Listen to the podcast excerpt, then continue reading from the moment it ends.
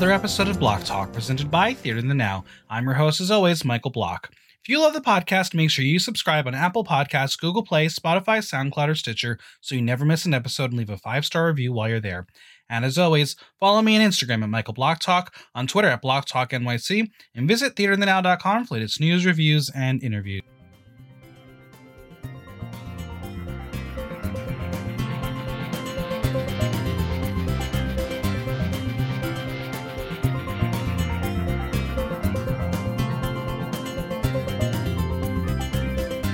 What a weird fucking episode.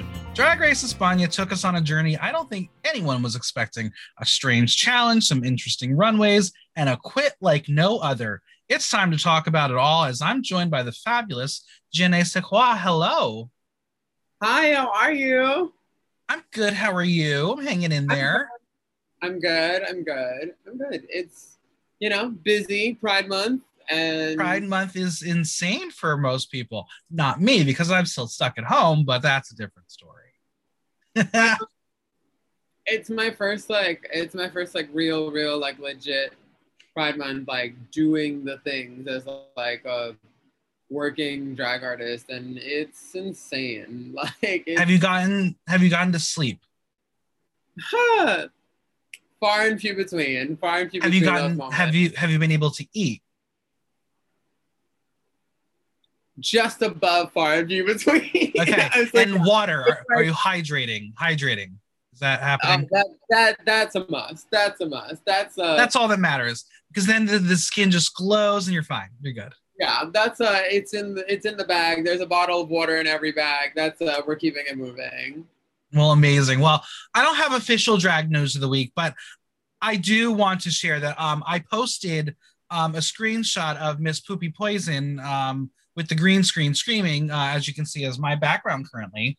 Um, and she shared it. And now others are taking this photo and putting their own backgrounds to it. So it's becoming a meme. So I would like to challenge all the listeners to take this photo of Pupi Poisson and put her in a weird fucking background. Um, I've seen her with zombies. I've now seen her running with the bulls. Um, put her anywhere. But yeah, Pupi Poisson is my new best friend. We, we were chatting that a little bit so um, on Instagram yeah, so um yeah, I mean, look at this photo. She's crazy. She's legit insane. This entire cast is odd. How are you feeling about this season?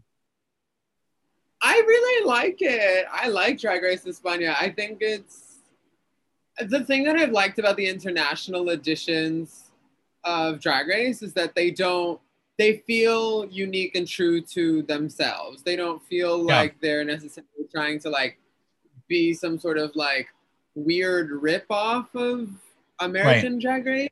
Like I like that. I love their workroom. I think it's so fun and colorful and just like absolutely insane. Um, I think that the queens are really, really talented. I think they're really, really great. And I love that, like, I, I don't know, everything about the international seasons to me seem like ahead of where we've gotten with the yeah. American seasons. Like, on each international season, we've seen people that are non-binary or trans or two spirit, and like I, I just really love that the international editions have started with casting whoever they feel is just the best, and not. Like, I agree.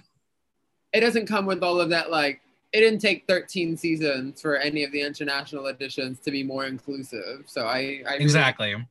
I had I respect yeah, I, I agree. I think it's really cool to be able to see um, a spectrum of not only drag styles but a spectrum of um, of artists and each coming from their own different background. And we'll we'll discuss a little bit about someone as they went through their own journey this episode. Um but are you watching with the subtitles or how's your spanish? Is it as good as mine? Which is terrible. I'm kidding. Um i i am. I'm watching with the subtitles I am half Hispanic. I'm half Puerto Rican, mm-hmm. and I have actually surprised myself because, like, I so when I grew up, Spanish was I learned Spanish before I learned English when I was growing up, mm-hmm. um, and then you know when you start when you start school and all everyone around you speaks is English. It's really, really interesting Right. how fast you they say kids learn languages the fastest, and then it's also unfortunately true that they lose them the fastest. And so like sure. I lost a lot of the Spanish that I was able to necessarily speak, but I've actually been sort of surprised at how well I've been able to understand and keep up, uh, like Yeah. without without the subtitles. I mean, they're there, but without them, I'm like, Yeah. oh, okay. Yeah, I've had a couple recap guests already say that the subtitles are pretty close to what they're actually saying, which is not apparently true for how Drag Race Holland was. So I'm I'm glad that um, World of Wonder is doing their homework this time around Yeah. because they, they can't really fuck this one up. There's too many Spanish speakers who love the show that they that they need to be good on it. Right. Well, let's dive into the episode because there's so much to talk about. Wow, a moment of silence for the Canary Islands. Drag Vulcano is gone. Well, Volky. Um, did anyone ever call her Volky? Not that I saw, but I mean, I was you with know, Arantxa. It's like, what? Who's Volky? maybe I mean, look, maybe it just never made it on camera. They were like, "Rest in peace, Volky." I mean, I was like, Volky never spoke, so maybe that's part of the reason. well, Drag Vulcano was a big threat, so who would have thought that it would be the Spanish Hannah Montana that would be the one to take her down? Arantxa hopes that she didn't get banned from the Canary Islands, but no matter what, Volky left a shrine to herself. Like literally, she left an earring, a star, her headpiece. But my favorite part was all the other girls being like, ooh, ah, as Arantxa said each item, like in unison, like it was a bit. It was very, very, very funny. But um, Pupi is ready to sell all the antiques online. And I say that's smart. That's a businesswoman. honestly, I mean, like my sister and fellow contestant left a, left a piece of their time in the workroom right there. There are lots of people who are gonna want that. There are lots of people who are gonna be like, "This was Right. there, right in the room where it happened. I'm getting me one." Yeah, absolutely.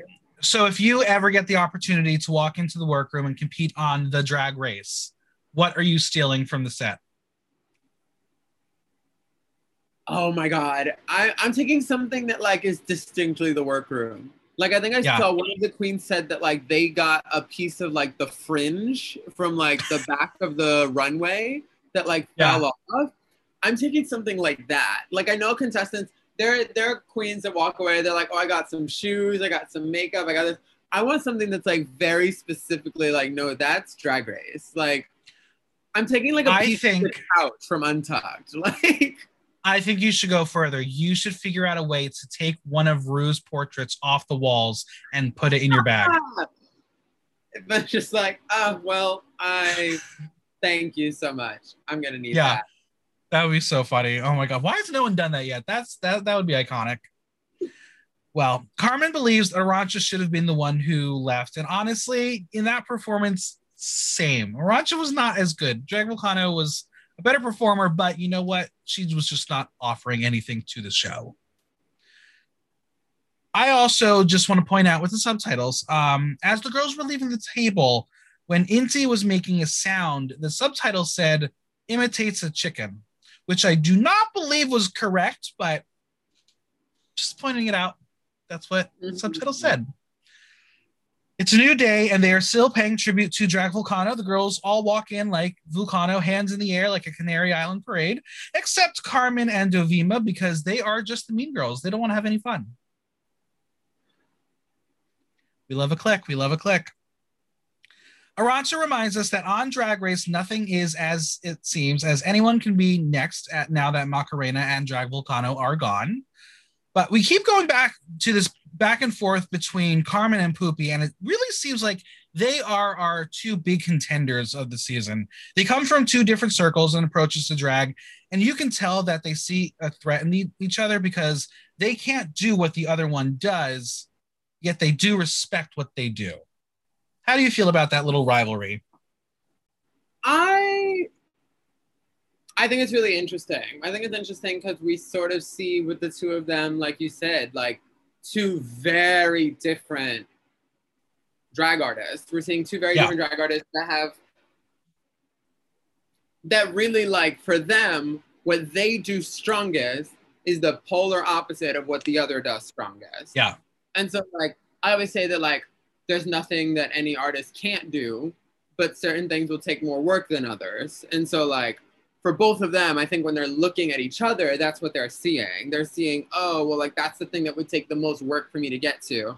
And I don't know, I Yeah. think it's I think there's a fun in them being sort of like respecting rivals. So I think there's a Yeah. there's a joy in that.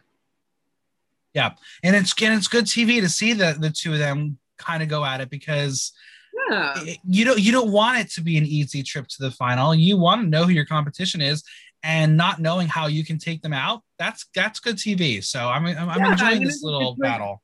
it's the arena you know what i mean it's that idea of like Mhm. oh this, this girl is one kingdom this girl is another kingdom like Yeah, who's whose whose army's got the best way there to victory you know exactly. Well, the girls think it's going to be an acting challenge coming up next, even though Carmen thinks there's been a lot of acting going on in the workroom. Which shady, you're a bitch, Carmen. You you know you've been the actress there. But there's no alarm, no video, nothing. Just an Ola Ola Ola from Supremme de Luxe wearing a very vibrant yellow suit. Uh, so far, we've had orange, we've had red, and we have yellow. Um, did she ask Tina Burner for permission to wear those colors? i let me i love her i think she is so charming i think she is so she is. and like from the promos like you didn't really like from the promos you're like okay work like she's hosting the show but you didn't really get her sense of like she's got quite a low personality on her. She, yeah, she's very good. and every time she walks into the workroom i'm like oh girl like you you were ready for your moment too. I was like you were waiting for this. Yeah she she is a humble person. She's a she's a real human. She you, you can tell that like if she could go out and have drinks with all of them she would. Yeah and she's and she's having fun like Yeah. she's hosting she like understands the power that comes with that but she's also enjoying herself and that's i love to see it and she Yeah. looked good in yellow and that yellow She did. i was like Mhm. work yeah it was a good color for her well Supremme has a whistle in hand and explains they have to save their goal as a drag queen so it takes courage and balls oh what could it be um the pit crew is called in carrying balls which means football or as us yanks call it soccer. Um how how is your relationship with the sport of soccer? Uh like every like like many young queer people before me i played it at one point. Uh i was i was actually not i wasn't terrible at soccer. I wasn't terrible at soccer. Um i was a bad goalie. I was a really bad goalie. I wasn't great at like that idea of like take the hit block it block Yeah. take the hit, block the shot no matter what but i was i could run you know what i mean Yeah. so i was like oh i was i was yeah I kept up. I kept up. I obviously other things took over. I ended up Yeah, uh, like Well, Dovima thinks this is going to be an awful challenge, and all Arantxa knows about it is heterosexual screaming, uh, which you know what? It's it, facts are facts. Um, they have to get into drag sports looks and write a profile for their drag sports star.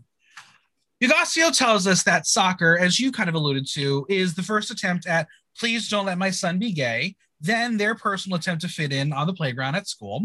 Um, I played soccer a little bit, but I was not good at soccer. Uh, Me and running, no, no. Put me on ice, I can skate. Put me in the water, I can swim. Running, fuck that shit. I'm, I'm. Don't make me sweat, please. I can't do it. Um, I literally have no idea how much time they had to put these looks on, but there was sewing involved.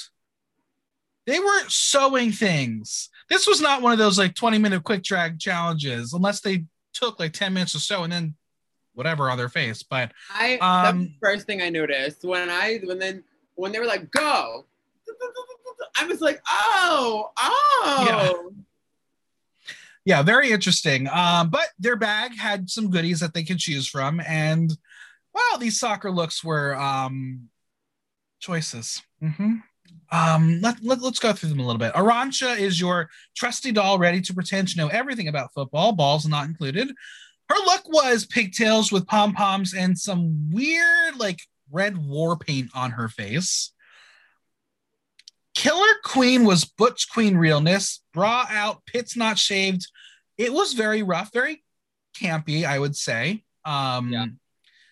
Sagittaria always helps her drag mates with balls and looks like she could be a member of the Brazilian team with her yellow and green uh, outfit. She looked good. She looked fine.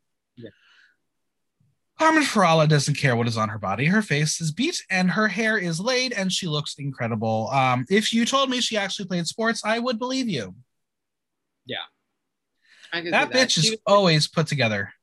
she was giving like she was giving cheerleader. She was giving like she was giving like tailgate cheerleader, not like official Yeah. team cheerleader. She's giving like cheerleader who like pulled up to the game, waiting outside. Was like, oh, I'm here. No, no, no. I'm always. She's not waiting outside. She's waiting under the bleachers, ready for to give a blowjob. That's her. That's her. Dovima looked like she was at a 70s um, gay party trying to fit in at Pride. Um, those rainbow pants, uh, boot, terrible, awful. Um, please never wear them again. Um, but I'm sure someone at Pride will be wearing them this year. Hugáceo went for the gym teacher that you knew was a lesbian and had no shame about it. Um, uh, that was a moment you can never unsee. Inti used their own hair and blacked out a tooth, and again, looks like they could have passed for being a real soccer player. Mm. And finally, Pupi went for that beer belly realness, and her beat was just like a normal Pupi beat. Kidding, kidding, kidding. It was fine. It was cute. It was fine. Um, so basically, that's all they did, and the MVP is Killer Queen. Why? Because I don't know. I don't know. I don't know.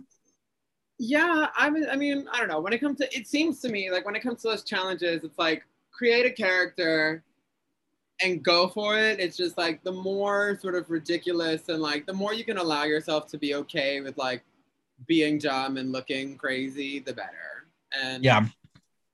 She she hit the she hit the nail on the head. She Yeah. she looked really crazy. She committed to it, and I was like, sure, work. Yeah.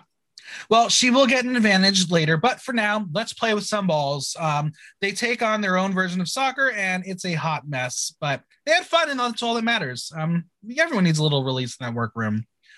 But ole, ole, ole, it's Maxi Challenge time. They will need to design their own advertising campaign to sell themselves to the world as top influencers, true triple threats. They will learn the new ways to strut on the runway like models, sing a song by the one and only RuPaul, and embrace their inner thespian as actresses. And joining the jury is Carlos Areces, the creator of the song Mocatriz, but more on that song later. As winner of the mini challenge, Killer Queen will get to pick her magazine, which I still don't understand why there was a magazine involved. That part still confuses me. Hmm. Um, her choices are either nasty girls, glamour, grannies, or hookers. What a lineup.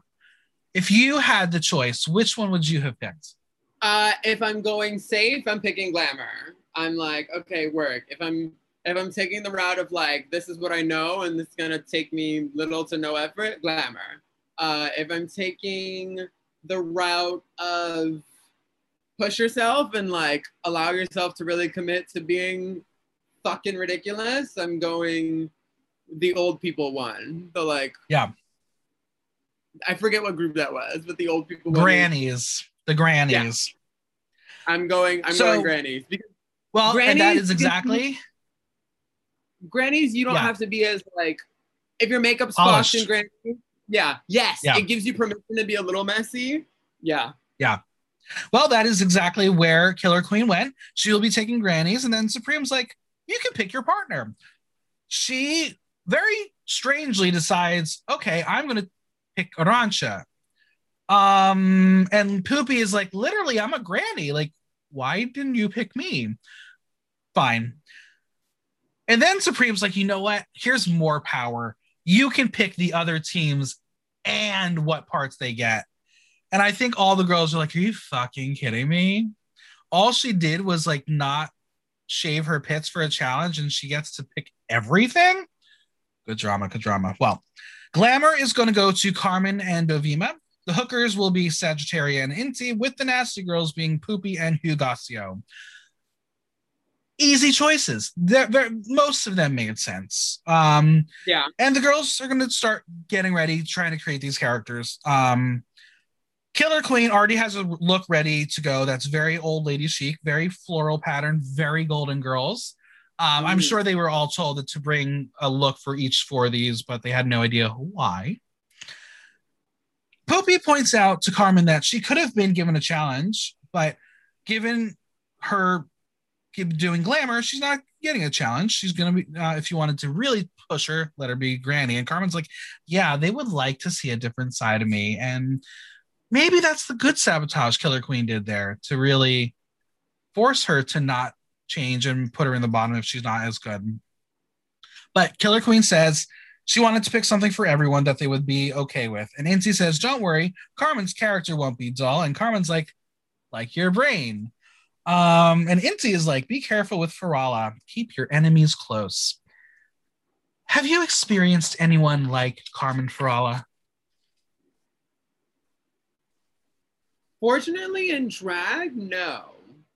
Yeah. Back in in theater school, probably. Yeah. In theater school, definitely. There's the like, hmm, the overconfident, beautiful one who knows they get everything. Yeah, yeah. I mean, in theater school, there's definitely like the people who you're like, mm, I'll see you in like when I see you in person in a public setting, we're good. But like yeah. outside of like outside of like the two opportunities where you're passed across, you're like, stay the fuck away from me. Yeah. Yep, yep. We all know that person.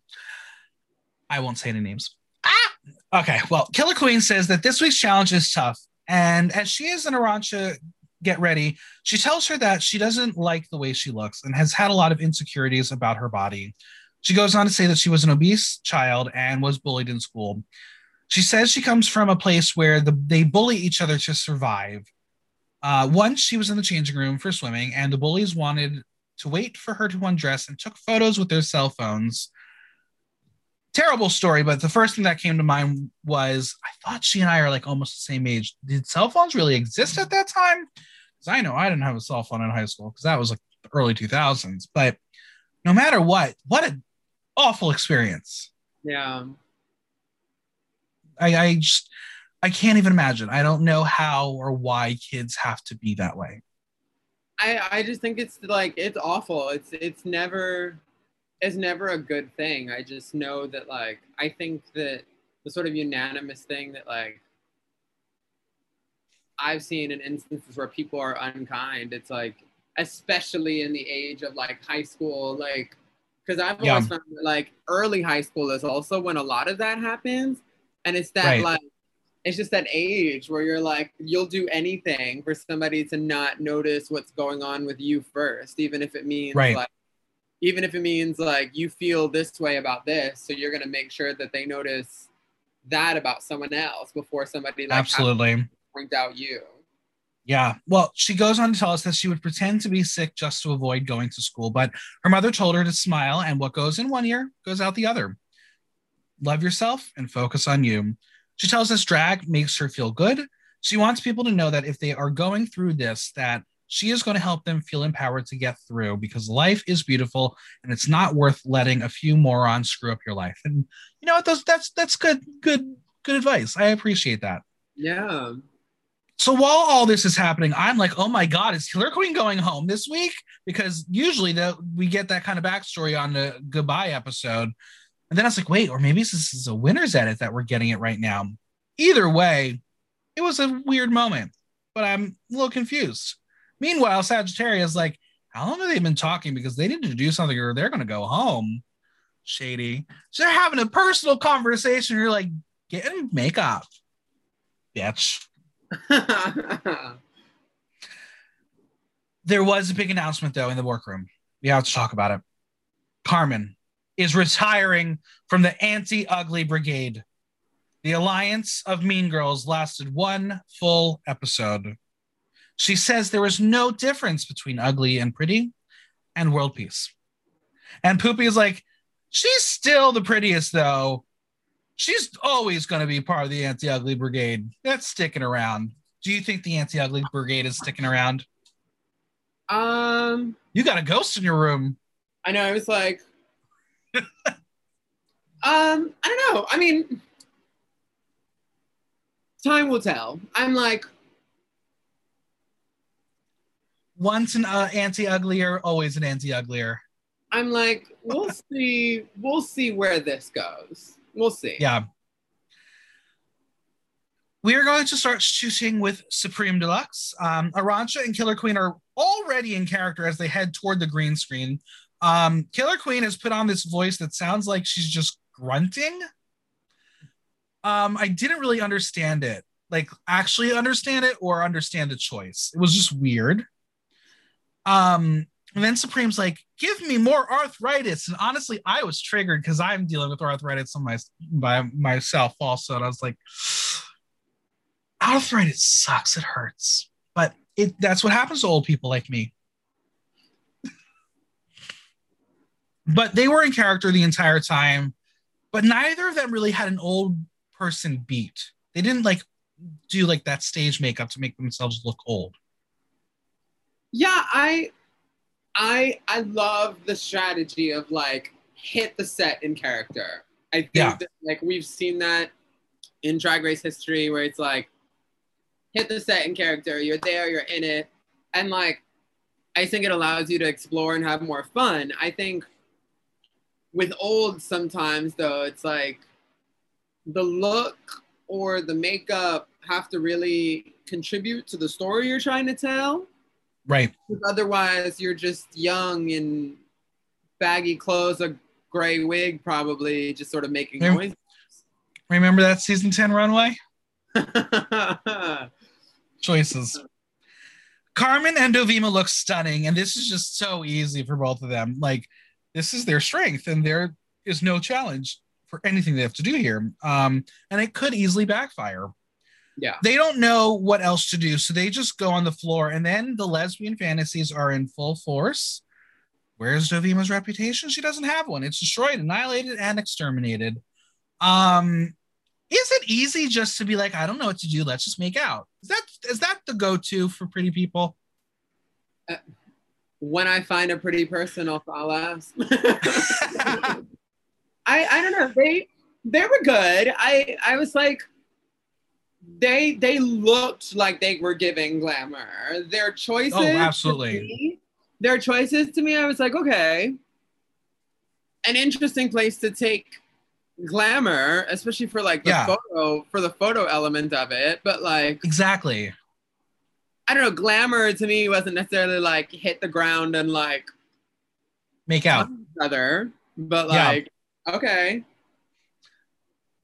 Hugáceo and Pupi are the nasty girls, and I don't quite understand their concept.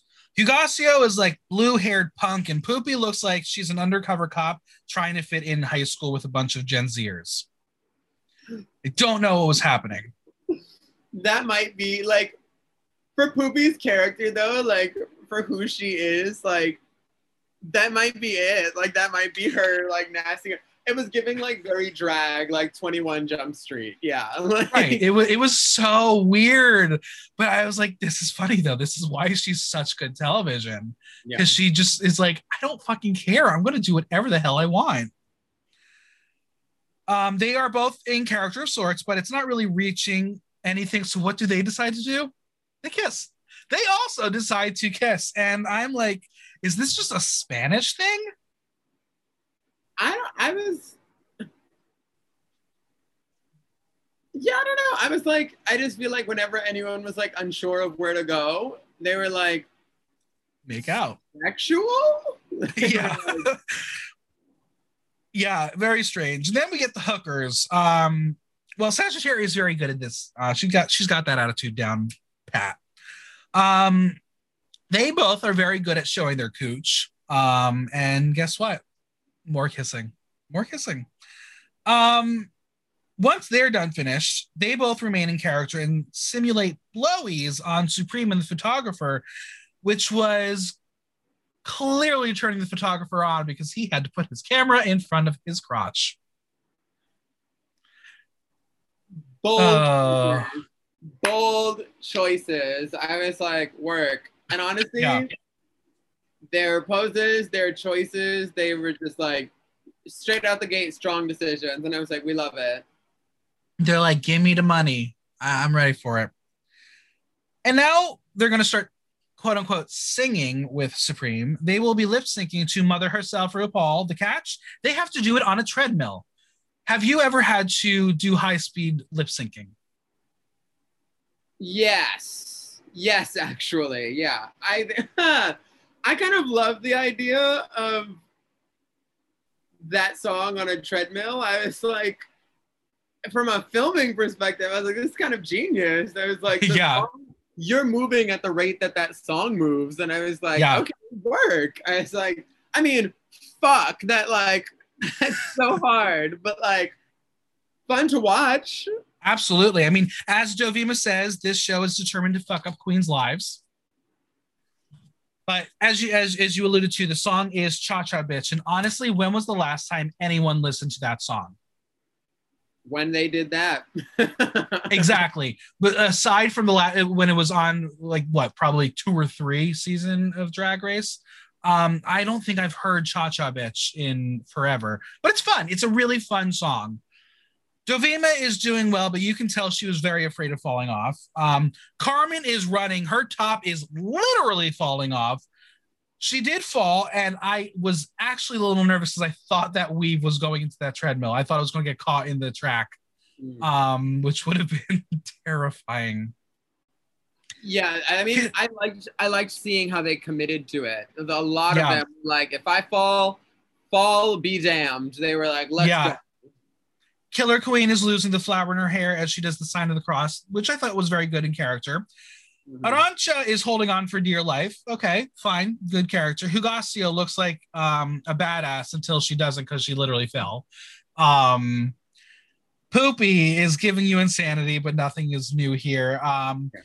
I thought she was going to have a heart attack when the pit crew member just started slapping her ass because maybe she hasn't gotten it in a while. I don't know. I, I don't know how the um, old folks get it nowadays, but um, she was enjoying that moment and she's just so playful. Yeah, I mean, That's she, what was so cool.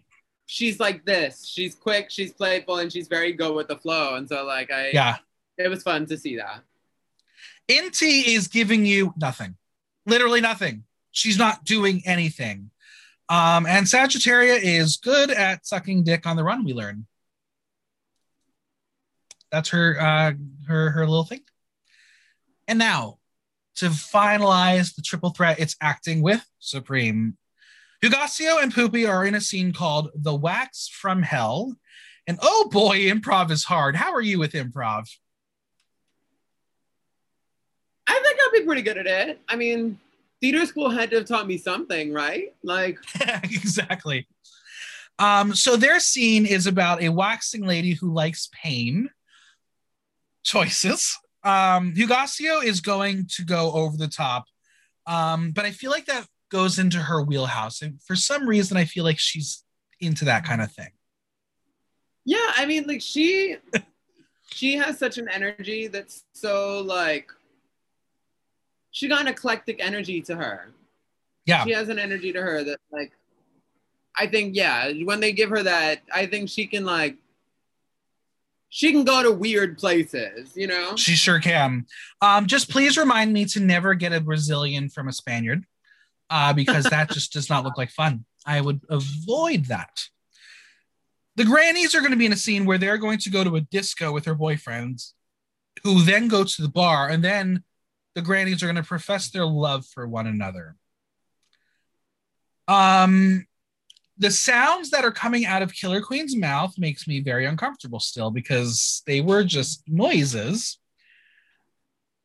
But we'll see what their final product is later because it's the hookers, and they are in a scene where uh, they're an erotic hotline operator who answers a call from a client and then has to answer a call from their mother, who is also a hooker, who is only calling about a recipe. I'm going to say it now. This was a very layered scene. There were a lot more elements to this one compared to the others, but it's not unworkable. If you're No, you, if you have acting in you, you you should be able to make this one work. Yeah. Inti is not confident as the actress, and it shows. And I'm not sure why she took on the central role here.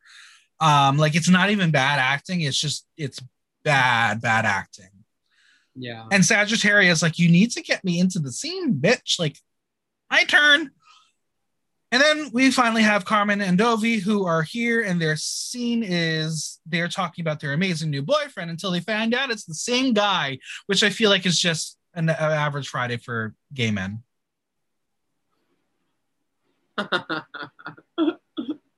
yeah, I went there. Um, I want someone to buy me a teddy bear. Those teddy bears were so cute. They were. I was like, I I always love watching the acting challenges on Drag Race because there is always an element of like who's gonna do well, who's not, and what insane yeah. random props are there's gonna be lying around that they're yeah. like. Those go. bears were definitely um, leftovers from like a CVS for Valentine's Day that no one ever bought. You know, the giant Absolutely. bears that they have on the top shelf. Yeah, those are them.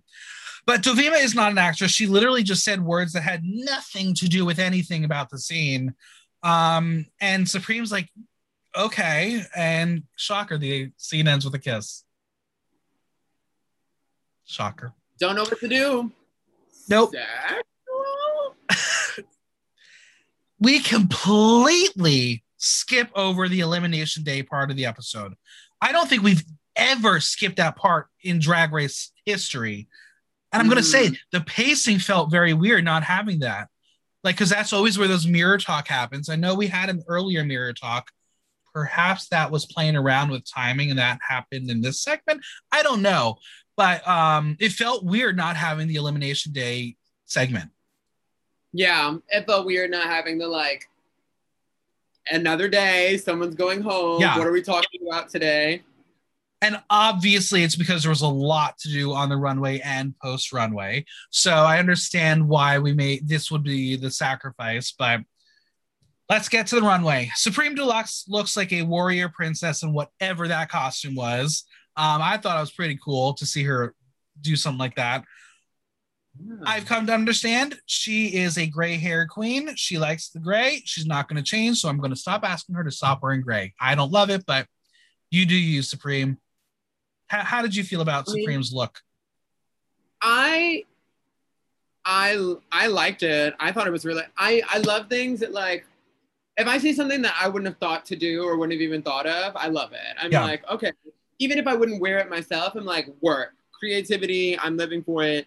I know the gray thing at first, I was like, the first week, I was like, oh, okay, she has this gray wig. And then the second week, I was like, oh, wait, like this is like her, this is the color that she sort of like has identified with. It's like this is like the color that she's like, this is what I wear.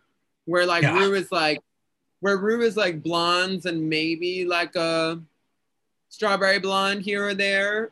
Like yeah, she was like yeah, it just ages her a little bit. It, it it ages her a little bit, and because her skin's a little paler, it does wash her out, and that's why I wish she would do a little more color. But you know what? That co- costume looked really cool, and that's all that mattered. Yeah. The jury this week we've got Ambrossi Calvo Locking, and they are joined by Carlos Areces, who is a Spanish actor, singer, and comedian, and just a wild, wild man who looked like he could come out of a porno. Um, but he is one half of Ojete Calor, which is a music duo. Are you familiar with Carlos? Have you heard of him before? I had not prior to the episode, which was really, really interesting. I was like, okay, work. I love learning and meeting new people. So this this is uh, this is what's exciting for me about the international seasons is I'm not just learning about international drag, I'm learning about cultures and Definitely. and what other cultures have to bring and it's not everything's not about America. It's so fun. It's really fun also to look at like who the guest judges are on these seasons because yeah. you like you see them and you're like you see how the contestants react to them and you're like oh yeah. wait like, this person's like a big deal there let me go check them out yeah just like i mean i'm sure no one on um all star 6 is gonna uh, know who like tina knowles is like who the hell is she right joking i'm kidding people everyone knows who tina knowles is come on we are going to discuss the final products before we go into the runways. That way, we conclude the judges' critique when we do the runways. So, let's talk about the grannies first. Um, again, I don't know if it was lost in translation. I'm not sure what the magazine had to do with the whole full package here, but we see them pose and everything. I think Killer Queen went old lady, but Arantxa really needed to adopt some sort of voice to really nail um, not only Killer Queen's energy, but also just the characterization. Mm-hmm. But even with subtitles on, their scene was just almost unintelligible. I have no idea what they said. Yeah, I. Yeah, it was that thing. It was like committed to a choice. I don't know that I mm-hmm. would have made the same choice, but like kudos on the commitment. Kudos on that. Right. And when they got to the part where they had to say it, and then we, we they had the back pain and everything, I think they could have pushed it even further, made it even funnier, um, because it, it it was really the first time things got funny for their scene. Um, the mints, I wish were just was just a pill bottle because that would have been funny. Her just downing um, a bunch of pills. I know it's not right, and no one should ever do that. But for comedy's sake, in this challenge would have been funny. Um, but overall, I was just confused, and I was really terrified when we were going to lose Killer Queen this week. I really like her, um, yeah. but this scene was bad. It was not good. The only thing that was good was that death. The death was funny. Yeah, it was. It was, uh, yeah, it was like it was like okay. It, it was a little triggering for me because I feel like when I finally get to profess my love for somebody who I love dearly, it will probably be on my deathbed. But it's fine. It's okay. the glamour triple threat package. Um, they both looked sensational. They nailed the part. Um, and again, their scene was about two pretty people whining that they have boyfriends. They whined because they're pretty and have a lover. Happy Pride. I think their scene needed a lot more depth aside from screaming Javi, Javi, which is all they did the latter half of it. Um, I think Carmen did bring a few more levels of emotion, but as far as an improv scene from going from start to finish, the kiss came out of nowhere, and I really wish they just didn't rely on that. Yeah, it was one of those things that was like, I mean, like I said, they they looked glamour. It was one of those things that was like, we knew when they were in that group, it wasn't necessarily like a super stretch or a reach for either of them. And right. so then, like, with also being like, okay, glamour, a lover. Yeah. It's like, okay. Yeah. Nasty Girl triple threat package. I still do not get the connection between the two of them, but you know what? Hugáceo went full weird. And Pupi was very much a prop in the scene, and she played it so well because you could mm. easily have allowed Hugáceo to take full attention, but being used the way Pupi did, it was very, very funny. Um, she she has quite a control over like how yeah.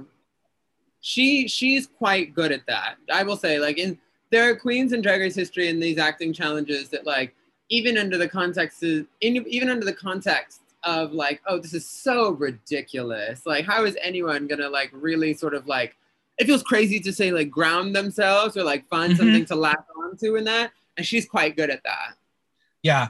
Um, Hugáceo, my favorite moment of hers was the deadpan. I killed her. Very funny, just so deadpan. Um, it was silly. It made no sense, but you know what? Naughty this can be funny sometimes. And yep. finally, the hookers. Um, Inti is just not an actress. Does not work on a drag race. Um, needed to be much sharper with turning from the the hooker boyfriend and the mother. Sagittaria mm-hmm. didn't really need to do much but talk fast because that was funny and Inti was just off, so Sagittaria automatically looked good. Yeah, it made um, it made her shine like yeah.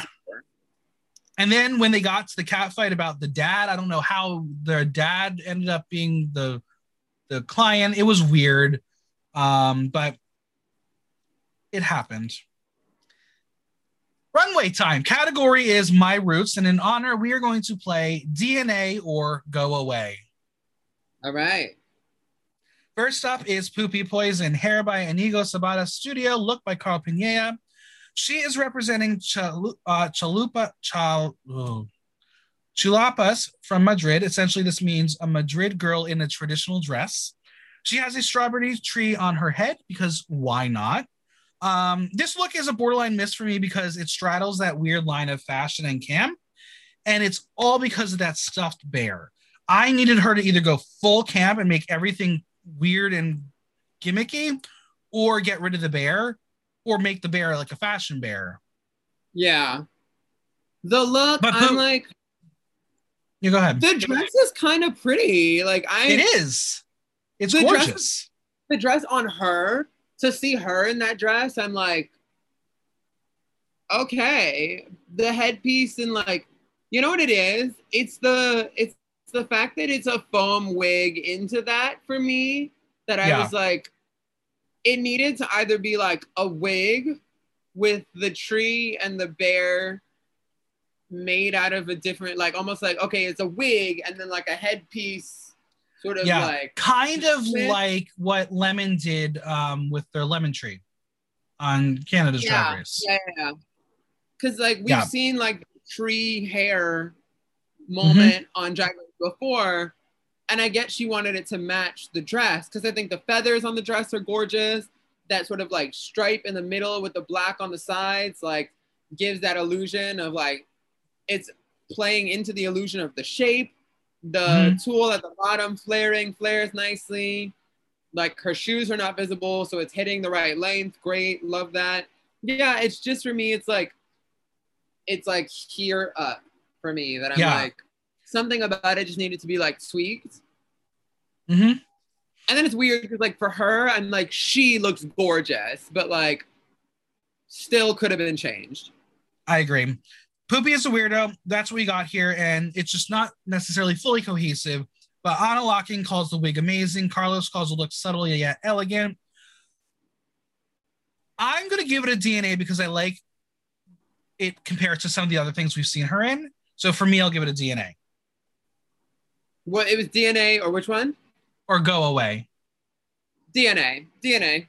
I agree. The audience, the audience was 50% DNA, 50% go away. So very, very mixed here. Runways right. are always hard. Runways, runways, I'm like, okay, are we judging the runways based on like, because I feel like you have to assess each person's runway. Absolutely. what they brought each week. You know what I mean? Absolutely.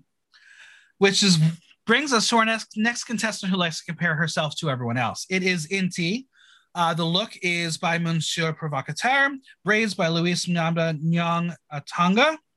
She is paying homage to her heritage of Bolivia with a carnival dress.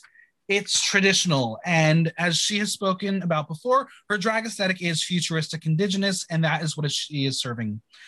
I think there is a lot going on, and yet it still has the basics of a traditional look.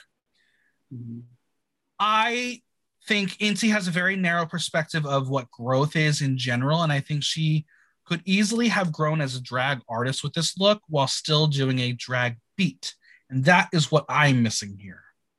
I think the heels are super cool. We've set, definitely seen them before, but they just weren't going with the rest of the look. I thought, yeah, I thought she looked. I mean, the colors, the headpiece, the cape, it's it's also it's gorgeous. She looks yeah. gorgeous. The shoes for me, the problem for me is like the headpiece feels so gorgeous, the makeup feels so gorgeous, the cape feels so gorgeous and like true to that culture that she's repping. The dress yeah. also gives that. The cut of the dress with those shoes is giving me like a different energy than the rest of it. The story is different. The dress, exactly. the, cut of the dress, the cut of the dress and the shoes on a drag race catwalk or on drag race runway is giving me like club, going to the club, mm-hmm. going to the gig, where the cape, the makeup, and this gorgeous, gorgeous headpiece are giving me like met the brief. Right. Well, Calvo says that it's hard to improvise, but she had a problem owning the stage and she lacked confidence and energy on the runway. Inti explains the outfit was from Brazilian carnival that is used to scare away settlers and survive colonization. And Ana loved how she used her indigenous heritage in a beautiful way, but with all the beauty in the cape and the headpiece and the hat, with the theme of the outfit, the shoes fell short. It's Alexander McQueen, but looks like a white patent boot and is not at the same standard as the other pieces. She wishes it was more elaborate. Inti then speaks up and says that some people seem to do too much, and to her, that's normal. And suddenly she's not doing enough. And if she had done more, it would have been too much. Ana says that it speaks to her heritage, but she wishes she took it further. And then Javi Ambrossi says that opinions are opinions. You take what's helpful, leave what's not. They are only here to help. Excellent advice. It's something that all drag queens on this show need to listen to and understand the judges are going to tell you things. Take what you want, take what you don't want, but they're here. They are getting paid to do their job. Yeah.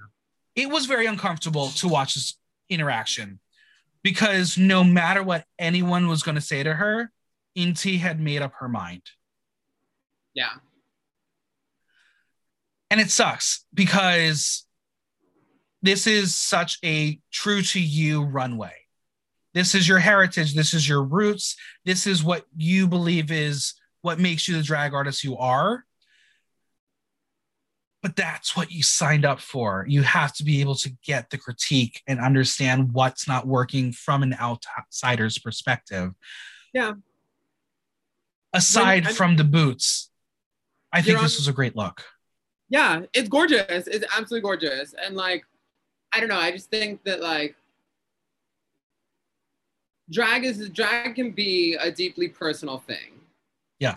And when you feel very connected to a look or a performance or something, as any art, it can be hard sometimes, I think, to hear. Yeah. Feedback about that that you don't necessarily like align with or agree with. Because I right. think the like, it wasn't as though the judges were saying, like, oh, this isn't put together, this isn't beautiful. This isn't this. She looks incredible. She looks mm-hmm. incredible. Literally, just change like your shoes. That's it. Yeah, for for one person, it was a I could have done with a different shoe thing, and I just think yeah. that like I feel like that's what it was. I feel like it was a she's got a level of like she's invested in it, and it and she just in that moment she couldn't hear it, and that's yeah. And for me, no matter what, shoes aside, I'm still going to give this a DNA. I think it's a it, it, it's a powerful look. It's a beautiful look. 100%. I get a story from it. The colors are absolutely stunning, and I think she like it's a smash. Yeah. The audience was 83% DNA, 17% go away. Next up, Arantxa Castilla-La Mancha. Look by Kiwina Stoy. Cheese by Cosmic Lungs. Hair by Arantxa. I love Manchego cheese. It's one of my top five favorite cheeses in the world. Um, so part of me is like, okay, cool, this is a camp look. But once she throws that cheese away, you're left desiring so much more. Um, sure, the ham is cute to represent her real home, but her fashion is lacking. She is literally wearing a pair of panties under that see-through look. No. You're just shaking your head. Yeah, it's bad. It's really bad. No, no, no, no, no, no, no. I get like you want to you want to do it, you want to like be referential, you want to be camp. Like, come on, come on. This is like this might as well be the two cardboard things with the string between. Like, come on, like yeah. And like I look, I do not like to say that like anything anyone has worked on, especially as a drag artist, is like meaningless or not where like I just think that like on the global stage, there was a way to do this bigger. There was a way to do this more complete than just sort of like it just feels like she had the idea and she went with her first iteration of it. Arantxa's fashion is lacking. We it, it's no secret here. I almost wonder if she didn't throw away the cheese, if that would have been a better look. Because it would have been at least full camp. Yeah, it's one of those things that's like, look, not everybody's gonna be someone that like kills it on the runway, and not everybody's gonna be like the look is not always the most important to everybody. Right. Nor does everyone need to be a glamazon, but like, give us give us like your best swing at like the story you're trying to tell.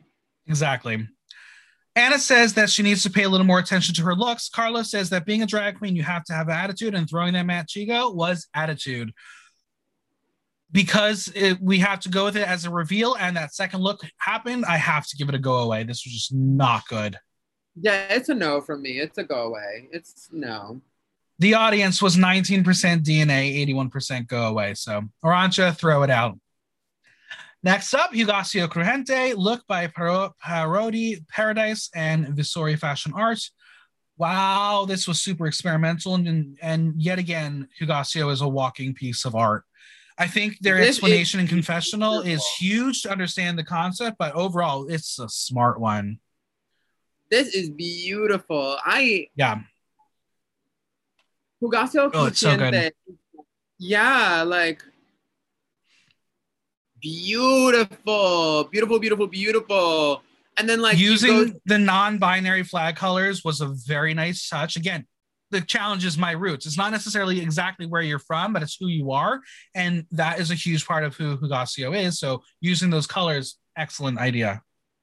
Yeah, I mean, just absolutely stunning. Like tying in those colors to yeah, wow, wow, wow. I and the burning heart was so cool yeah like it's just awesome. It's so there's so many elements that you just want to keep looking at. It's so dynamic yeah. to look at and the colors go well the colors go so gorgeously together. The shape the silhouette the like uniqueness of it all i just yeah wow. Yeah i mean this is what's exciting about hugáceo is, is because we haven't really seen this kind of drag artist on any of the drag race shows. Um, even someone like chelsea boy still gave us feminine drag. Hugáceo is not going to do that. Hugáceo is going to give you Hugáceo's version of drag, and it's still valid and it's very good. Yeah, um, yeah. I want to see like yeah, go on. I want to see like Hugáceo and like Sasha Velour collaborate. I think it would yeah. be like so good. Absolutely. Calvo was surprised at how funny she was. Ana is fascinated by her artistic aesthetic, but the look is a bit of everything and a nothing at the same time and is confusing. I think it's great. I'm giving it a DNA. Yeah, it's a DNA for me. I get like, look, I mean, Ana is of like the fashion world, and like of a yep. fashion world, there are certain like there are certain rules that like the fashion world likes to follow, and there are certain things that like the fashion world in some ways doesn't exist in a box and there's very much a box that like people exist within and like don't at the same time. And i think that right. hugáceo hugáceo is giving us i don't think hugáceo is necessarily giving us like fashion. I think hugáceo is giving us art that is yeah. beautiful to look at through absolutely. through like the practice of fashion and that it's on their body.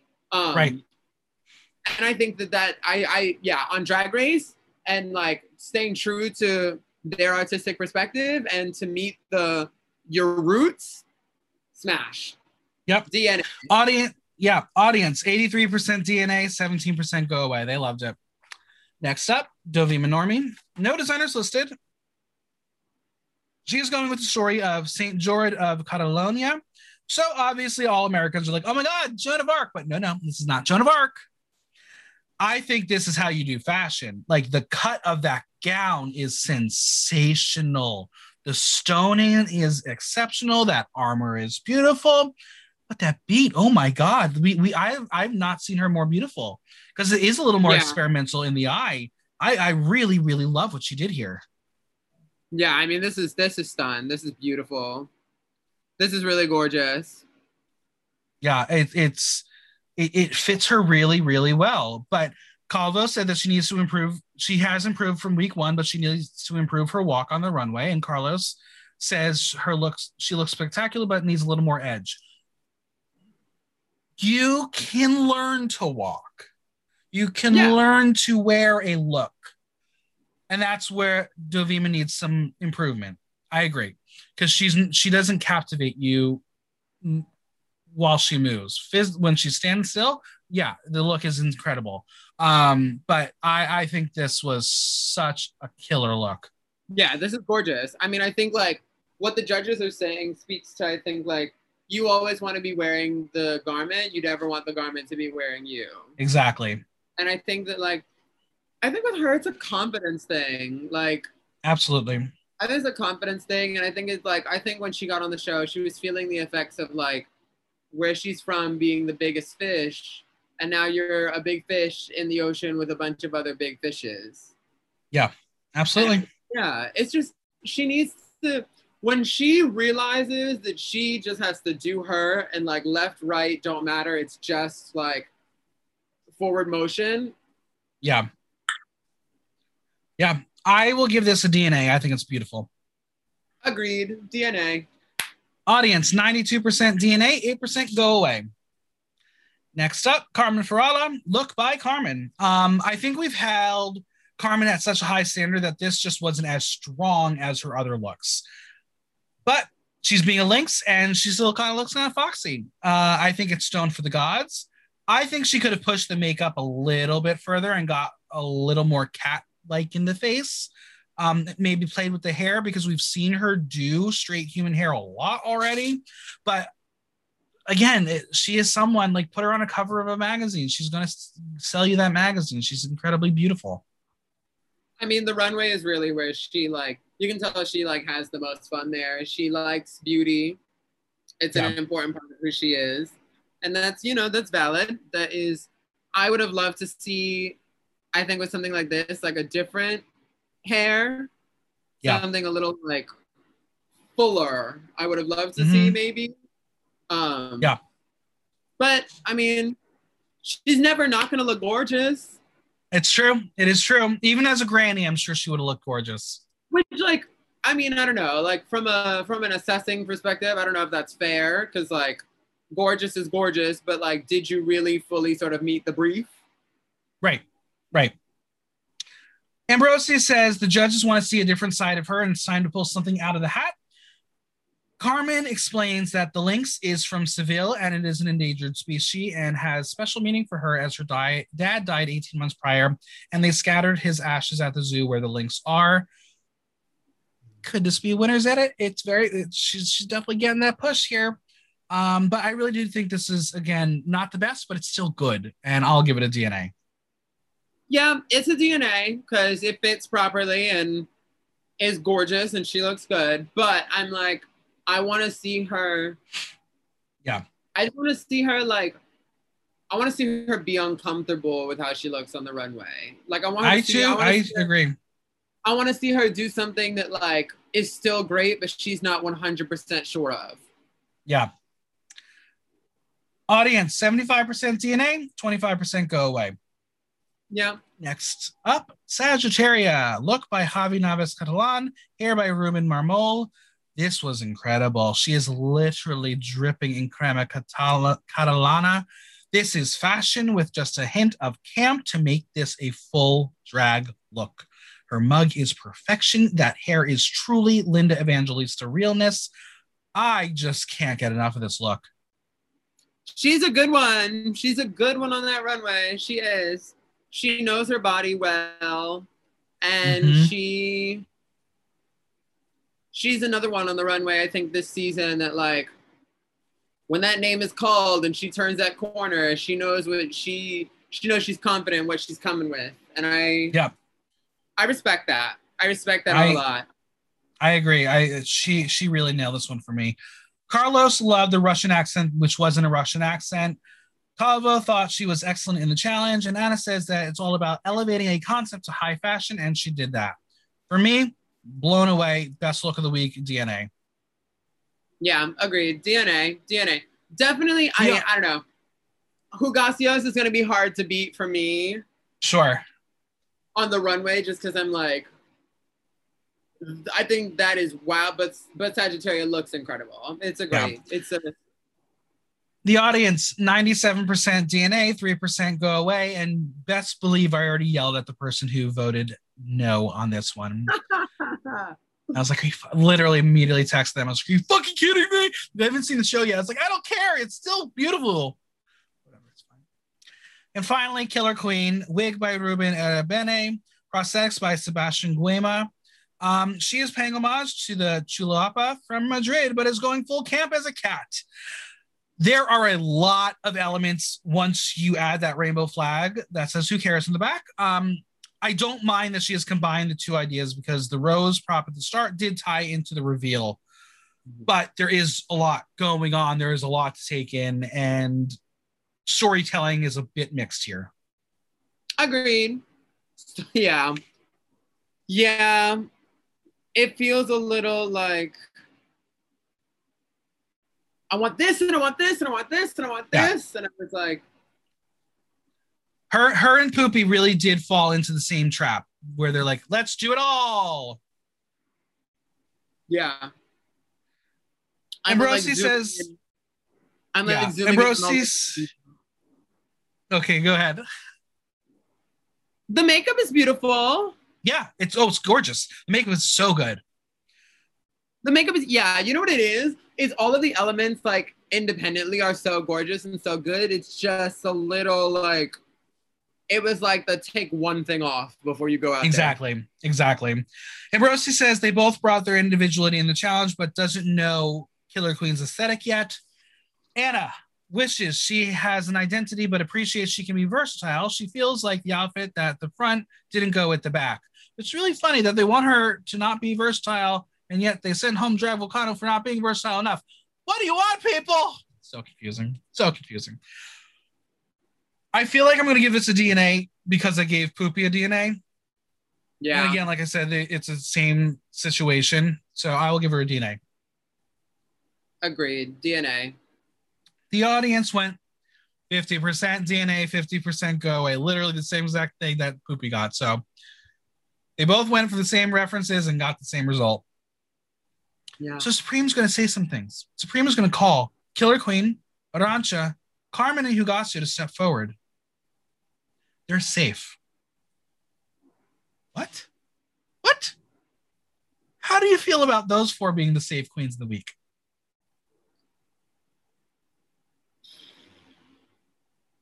There were people in there that I was there are people in there that I was sure were gonna be different, but I'm like, okay. I was like,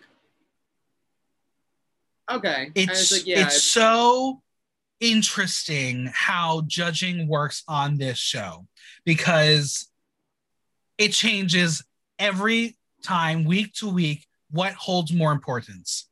Based on yeah. what happens, this cha- this week's challenge was all about the maxi challenge, and the runway held no weight. Yeah, which is fascinating because for me, Arantxa and Killer Queen easily could have been the bottom two. Arantxa should have been the bottom for that runway. I I, I agree. Um, so even putting her safe was shocking to me.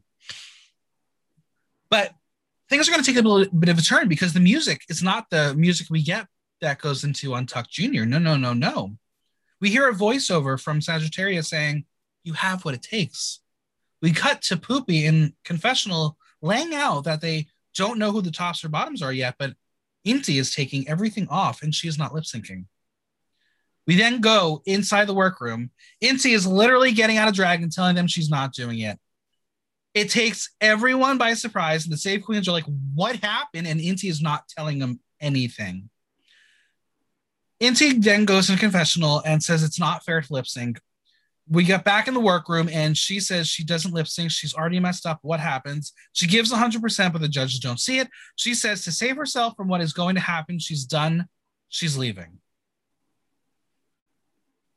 I when I saw this preview from the week before, I, I was like, it's either Dovima or it's going to be Inti. Just based on the things we've learned so far, I knew one of those queens was going to be the one to quit. How did this make you feel as a drag artist?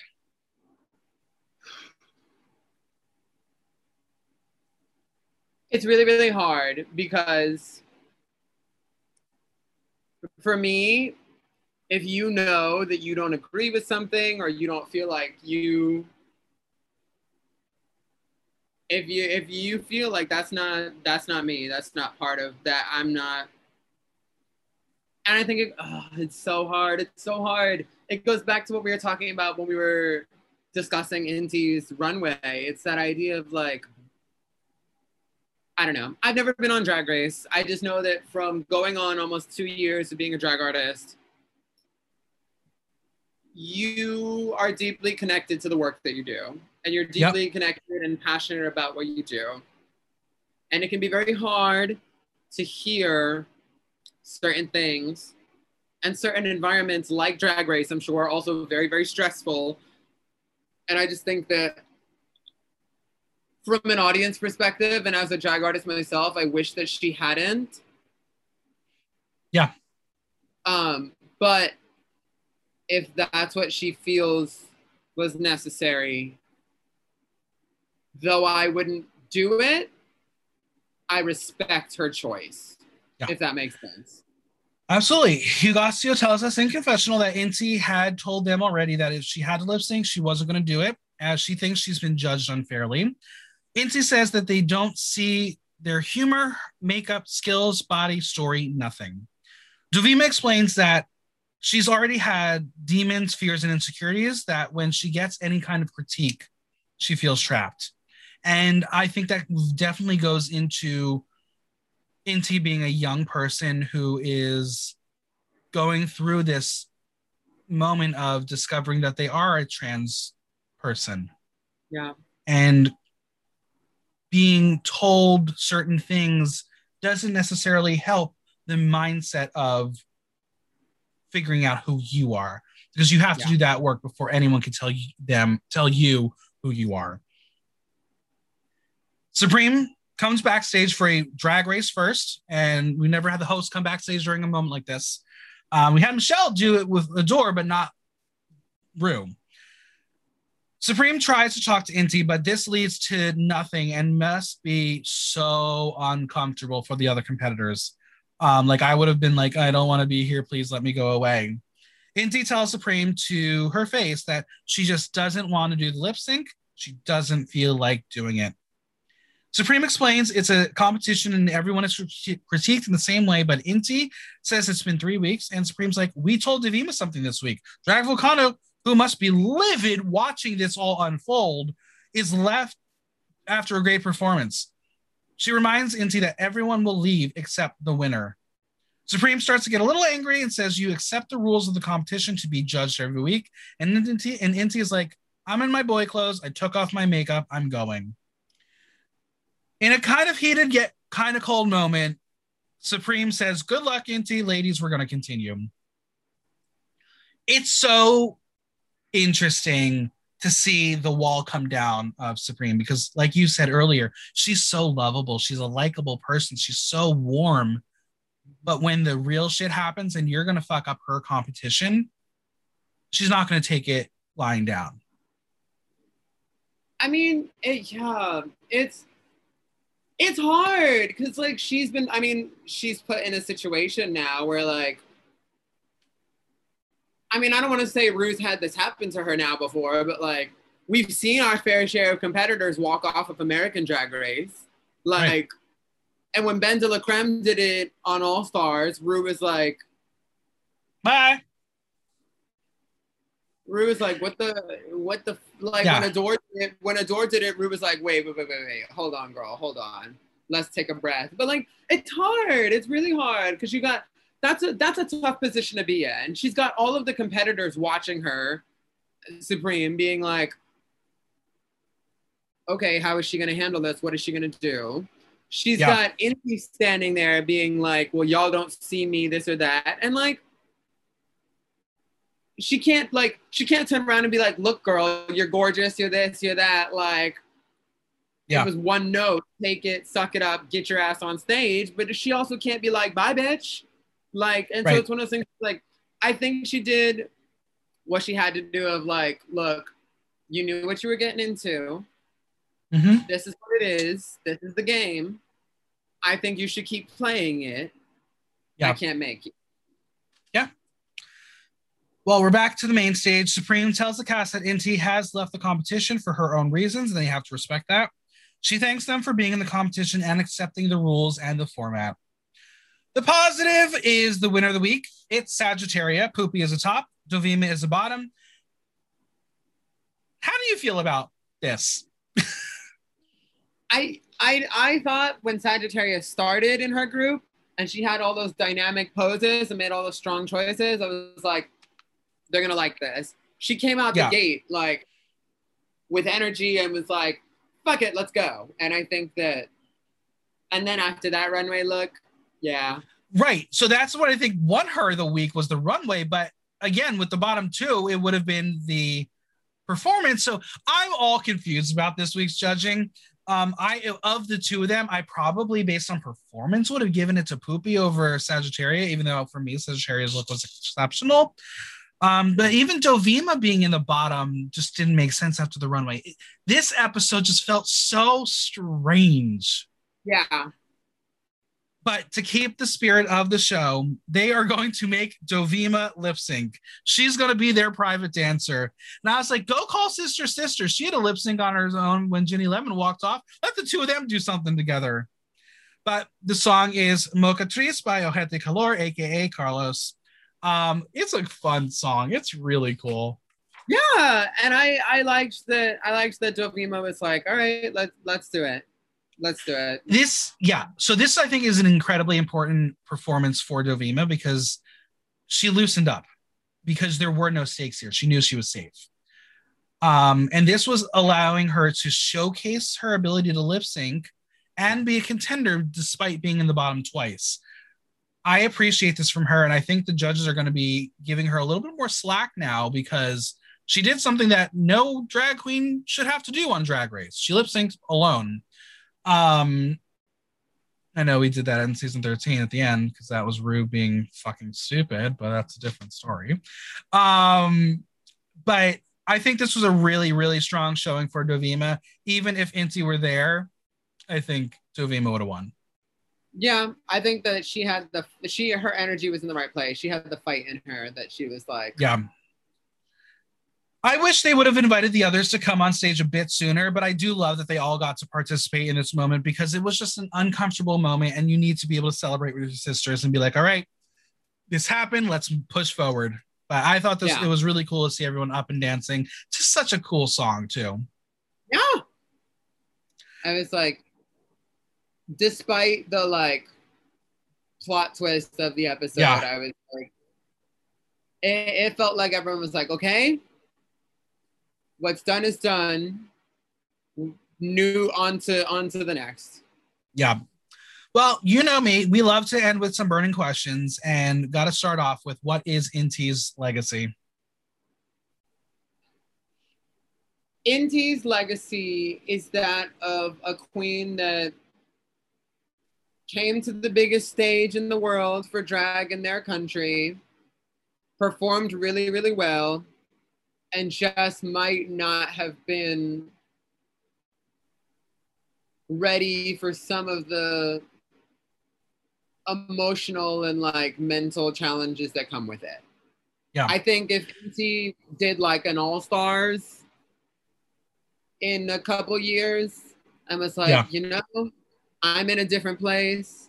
My drag is even more elevated. Let's go back and finish what we started. I Yeah. I would welcome. I, I think Inti needs to find herself. And once they do, it's going to be beautiful.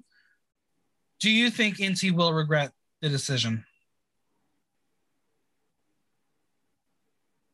Yes and no. I think, I mean, I, like I said, I've never been on Drag Race and I've never quit Drag Race. But I think that when you walk away from something like that, I mean, like a lot of queens and a lot of drag artists in these other countries have talked about how they've waited so long for their chance to get that like platform. And I think Yeah. when you, I think that first step away, when you're like, when you open the door to your house, you're like, oh, oh shit, I, I did that. Yeah. And then, Yeah. but, but in Inti's case, I think what as she goes on that journey, she'll be like, I did what I had to do. I agree. I think I think it's going to take time. There's going to be a lot of people out there who are going to tell her that she made the wrong decision, but this was her choice. This is her journey, and you have to respect it. Which I will also reading- say, I Yeah. agree with you. I completely agree with you that like the people that are going to be like, oh, she made the wrong choice. You should have stayed. I also agree with you that like we have to just respect that. You know what I mean? Like Yeah. you never know. Like none of us really know what that process was like for Inti, and so like even if we wish like as fans she would have, it's like Yeah. I wish her the best. Yes. A reading challenge and snatch game next week. We got comedy coming. Who's going to excel? I would love to see. I want to see Pupi knock it out of the park. Yeah, I think this is Pupi's week to lose. Um, I think Killer Queen could do well, but once again, we are teased with two people doing the same person. Will this be the snatch game where it actually happens? I also will say in recent seasons of Drag Race, we've seen like the queen that like not anybody would have necessarily expected to be the smash success, be the smash success. So I don't know. I got I, I, I would love to see Pupi shine, but I've got my eye on I've got my eye on some of the like the pretty fashion gals that might come up Yeah. in the cut being hilarious. And uh, you know what? This is Carmen's week to really showcase something different. So if she's not funny, she this this could be the bottom for her. But I ask it every time. After three episodes, the winner of the season is.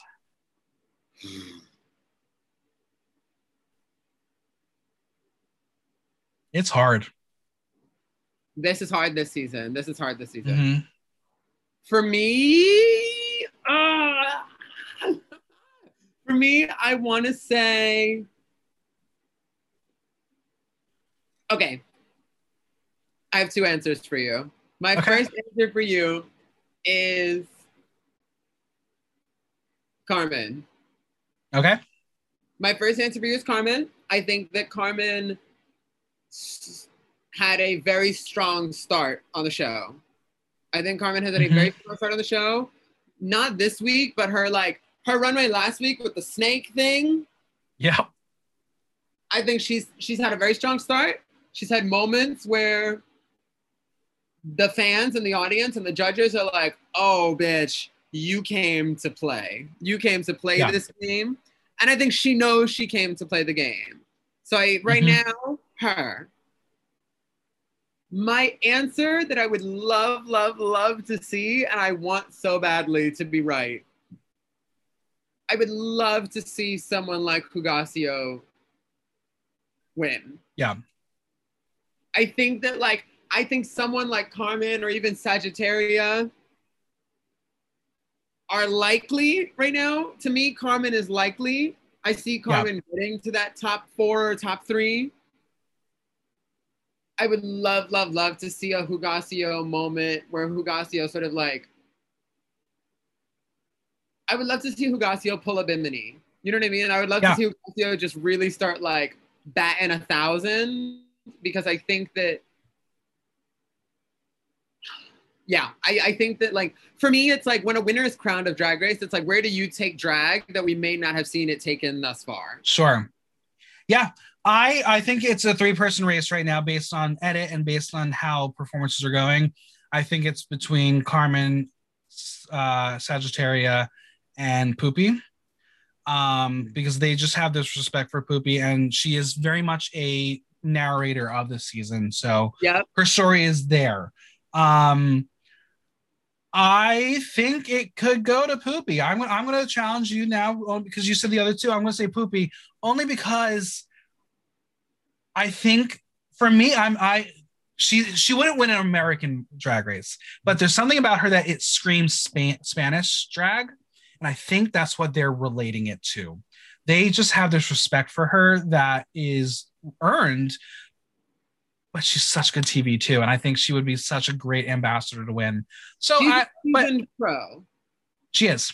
But I see the same thing in Carmen. I just don't know if after this week where they're like, show us versatility, if Carmen's going to bring us that at all. Right. And that's the thing with Carmen. And you know what? It's so crazy. I think they they both for me, for one of them to definitively have my vote, I need to see the two of them. I need to see the two of them get a little more of each other. Yeah. Yeah. Well, where can we find you on social media and Venmo? Oh my goodness. So my Instagram and Venmo are both the same. It is at Janae Saisquoi underscore. J A N A E S A I S Q U O I underscore. Um, yeah. Well, it was so much fun chatting with you about this weird episode. Oh my God. Yeah. I hope you have an incredible rest of pride and get to sleep and, and eat and hydrate. Thank, thank you. Oh my God. No, I'm excited. I have um, this weekend a very, very big, like the Juneteenth event that I'm doing is really, really Yeah. big and it's means so, so much to me. And I'm really excited and I'm really grateful. Like this year in Pride Month, I've really gotten to see like how being a drag artist and having that platform can like a be really fun because it's like you're busy, you're busy, you're working, you're working, but also like getting to talk to people about like their experiences in Pride and like what that platform can really do for them has been really, really nice. And so like I'm grateful. It's all it's Yeah. all good vibes. It's all good vibes. Well, I, I hope to see you soon once I get back out there. Yes, absolutely. Oh my God. The biggest thanks to Janae for coming on. Subscribe on Apple Podcasts, Google Play, Spotify, SoundCloud, or Stitcher, and leave us a review while you're there. If you have any questions or comments, drop me a line at theaterthenow.com via our question link like, listen, love. Until next time, I'm Michael Block, and that was Block Talk.